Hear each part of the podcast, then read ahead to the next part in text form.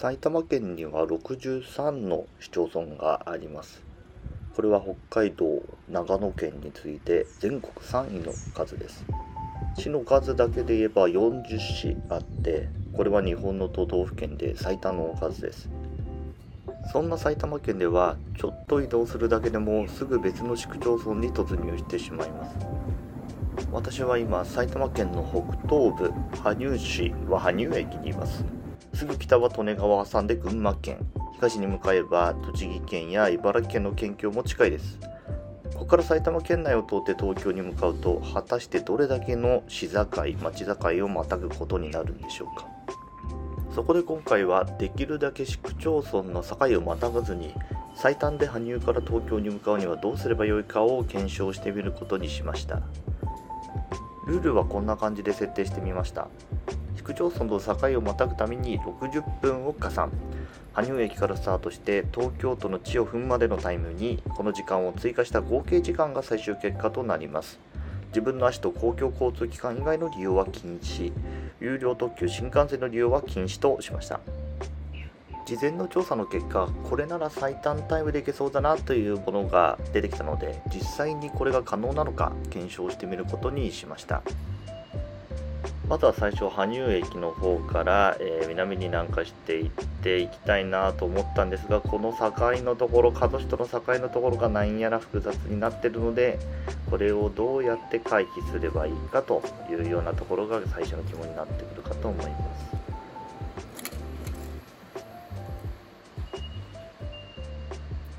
では早速改札を通過してこの9時51分東武動物公園行きですね。こちらの方に乗り込んでいきたいなと思います。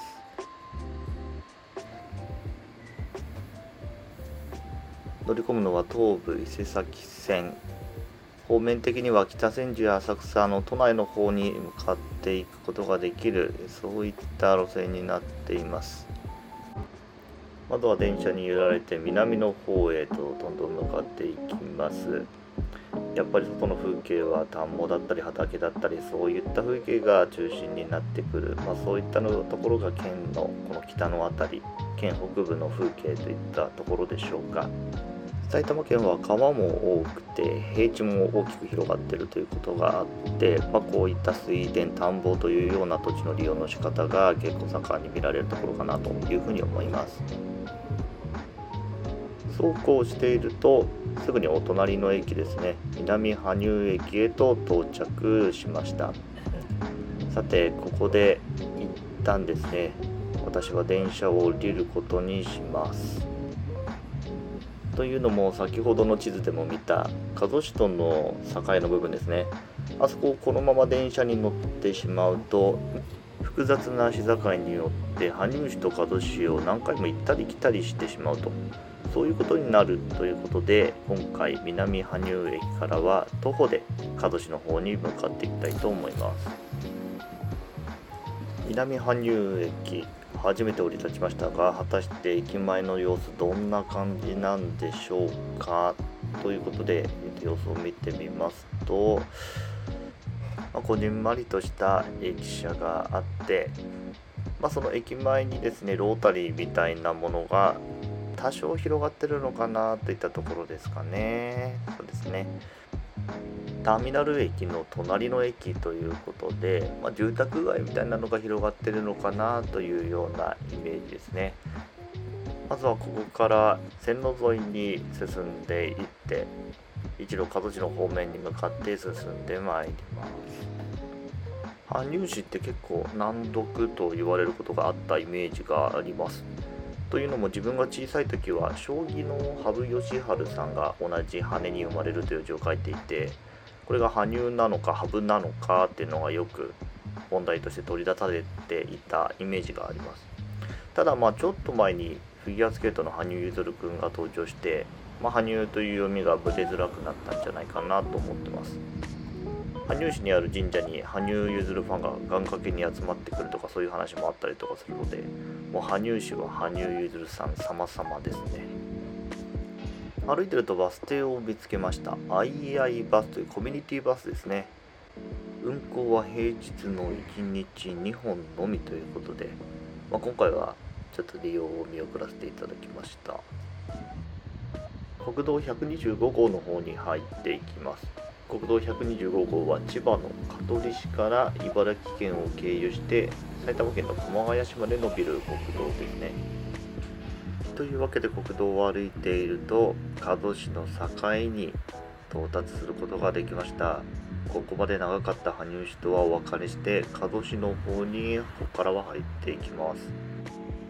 ちなみに「加須」ではなく「加須」が正しい発音らしいです。田んぼの中に白鷺ですかね。がいます。2匹いましたね。埼玉県の県の鳥は白子バトなんですが川とか田んぼが埼玉県多いこともあってこういった鷺の方がよく見かける気がします。県の鳥は白鷺とかでいいんじゃないかなとも思っています。集落の合間に小さな神社がありました。通伝神社とか通殿神社とかいうらしいんですがもともと蔵王権現が祀られていて蔵王殿蔵王殿津殿通殿というようにどんどんなまっていった結果今の神社の名前がついたというふうに言われています。恋と人形という看板が出てきました。ちょっと車通りも大きくなってきた道に出てきました。実は今歩いてる道は直接加須駅に向かうのではなくて少し遠回りをしてある場所を目的地に向かっているものになっています。その目的地というのがこちら。いろんなバスが並んでいますがこちらバスの車庫になっています。奥の方に見えるカラフルなバスは先ほどのバス停にあったコミュニティバスの II バスですね。歩く時間が長くなってしまうとどうしても時間が読めないということがあったので今回少しでも距離を短くしようということで途中にあったこの加須車庫からバスに乗って加須駅方面に向かうことにしました。ちゃんと加須駅北口駅ありますね。そして本日は土日祝日。今10時45分なので次が10時52分がありそうです。念には念を入れてアプリで実際に次のバスにいつかっていうのを確認してみるとありましたね。10時52分発は5分後に発車予定。ちょうどいいですね。そうこうしていると停留所の方にバスがやってきました。まあ駅までそんなに遠くないですから乗客も私1人だけで悠々と出発しております。まあ遠くないといっても2キロほどはありますのでやっぱりここはバスに乗った方が、ま体力的にも時間的にも節約につながるというわけですね。そして誰一人乗客を新たに乗せないまま数駅北口の停留所の方へと向かっていきます。数駅前のロータリーに差し掛かってくると遠くには鯉のぼりが流れているのが分かりますね。加須市ではシーズンでもないのに鯉のぼりが街中の至る所にあったりまた街中のいろんなところに鯉のぼりのイラストを見ることができます。というのも加須市は鯉のぼりの生産量が日本一の市区町村なんです。明治の初め傘や提灯の職人だった人たちが副業で鯉のぼり作りを始めたのですが次第にその品質がいいということが認められ始めて一大産地となっていったというわけです。次の電車は11時17分発久喜行きですね。ちょっと時間は空いてしまいますがこちらの電車の方に乗っていきたいと思います。もっと乗り継ぎがスムーズにできる時間帯などを選べばより短い時間で移動することができるかもしれませんね。そして加須市から久喜市へはこの電車の中での越境となります。この田園風景が広がる中で小さい水路を今通過しました。江戸時代初期に整備された農業用の水路である六号堀川で久喜市に突入します。これでようやく2つ目の越境ですね。そうこうしてると久喜駅に到着します。ここで電車の乗り換えを行います。久喜駅は毎年7月になると提灯祭りというお祭りを駅前でやることでも有名です。出汁の上に400個もの提灯が並べられてそれが複数同時に回転するというのが非常に見もので面白いです。急行の中央林間行きの電車に乗っていきます。そして久喜駅を出てすぐ国道468号こと圏央道と交差する部分で次の宮代町へ入っていきます。進行方向変わりましたが同じ電車です。宮代町といえば東武動物公園で有名な町です。関東地方の動物園ではなかなか見られないホワイトタイガーが象徴的な動物園です。そんな宮代町と次の春日部市との境は隼人堀川の手前での越境となります。この隼人堀川は江戸時代に整備された農業用の排水路です。これで4越境目。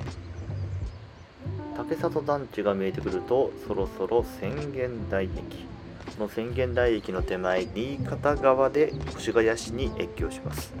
この新潟川は長さが16キロありその長さの象徴として1000軒もの長さがあるということで千軒堀とも呼ばれていました。千軒台の千軒はこの川の名前から来ています。だんだん東京が近づいてくると線路も高架の場所が多くなってきます。そして越谷市から草加市に突入するところも蒲生駅と新田駅の間で綾瀬川で越境します。東京都足立区にある綾瀬の町の名前の由来にもなっている川です。そして草加市から東京都足立区への越境は八塚駅と竹の塚駅の間を毛長川を越えてついに東京都に到達です。東京都に入って一番最初の駅は本来であれば竹の塚駅なんですけれども今乗ってる急行は止まらないので西新井駅で降りることにします。改札を出て外に出たのが12時15分ここで計測終了とします。ということで今回の移動の所要時間は2時間24分。そしてその間に7つの境界をまたぎました。このペナルティを換算して最終結果は9時間24分これが私の結果となりました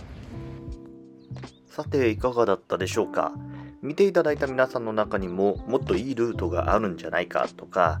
あのここのレギュレーション怪しくないかみたいなものがあればぜひコメントなどでツッコミ入れていただければと思いますではまた埼玉ニャックスでお会いしましょう。さようなら。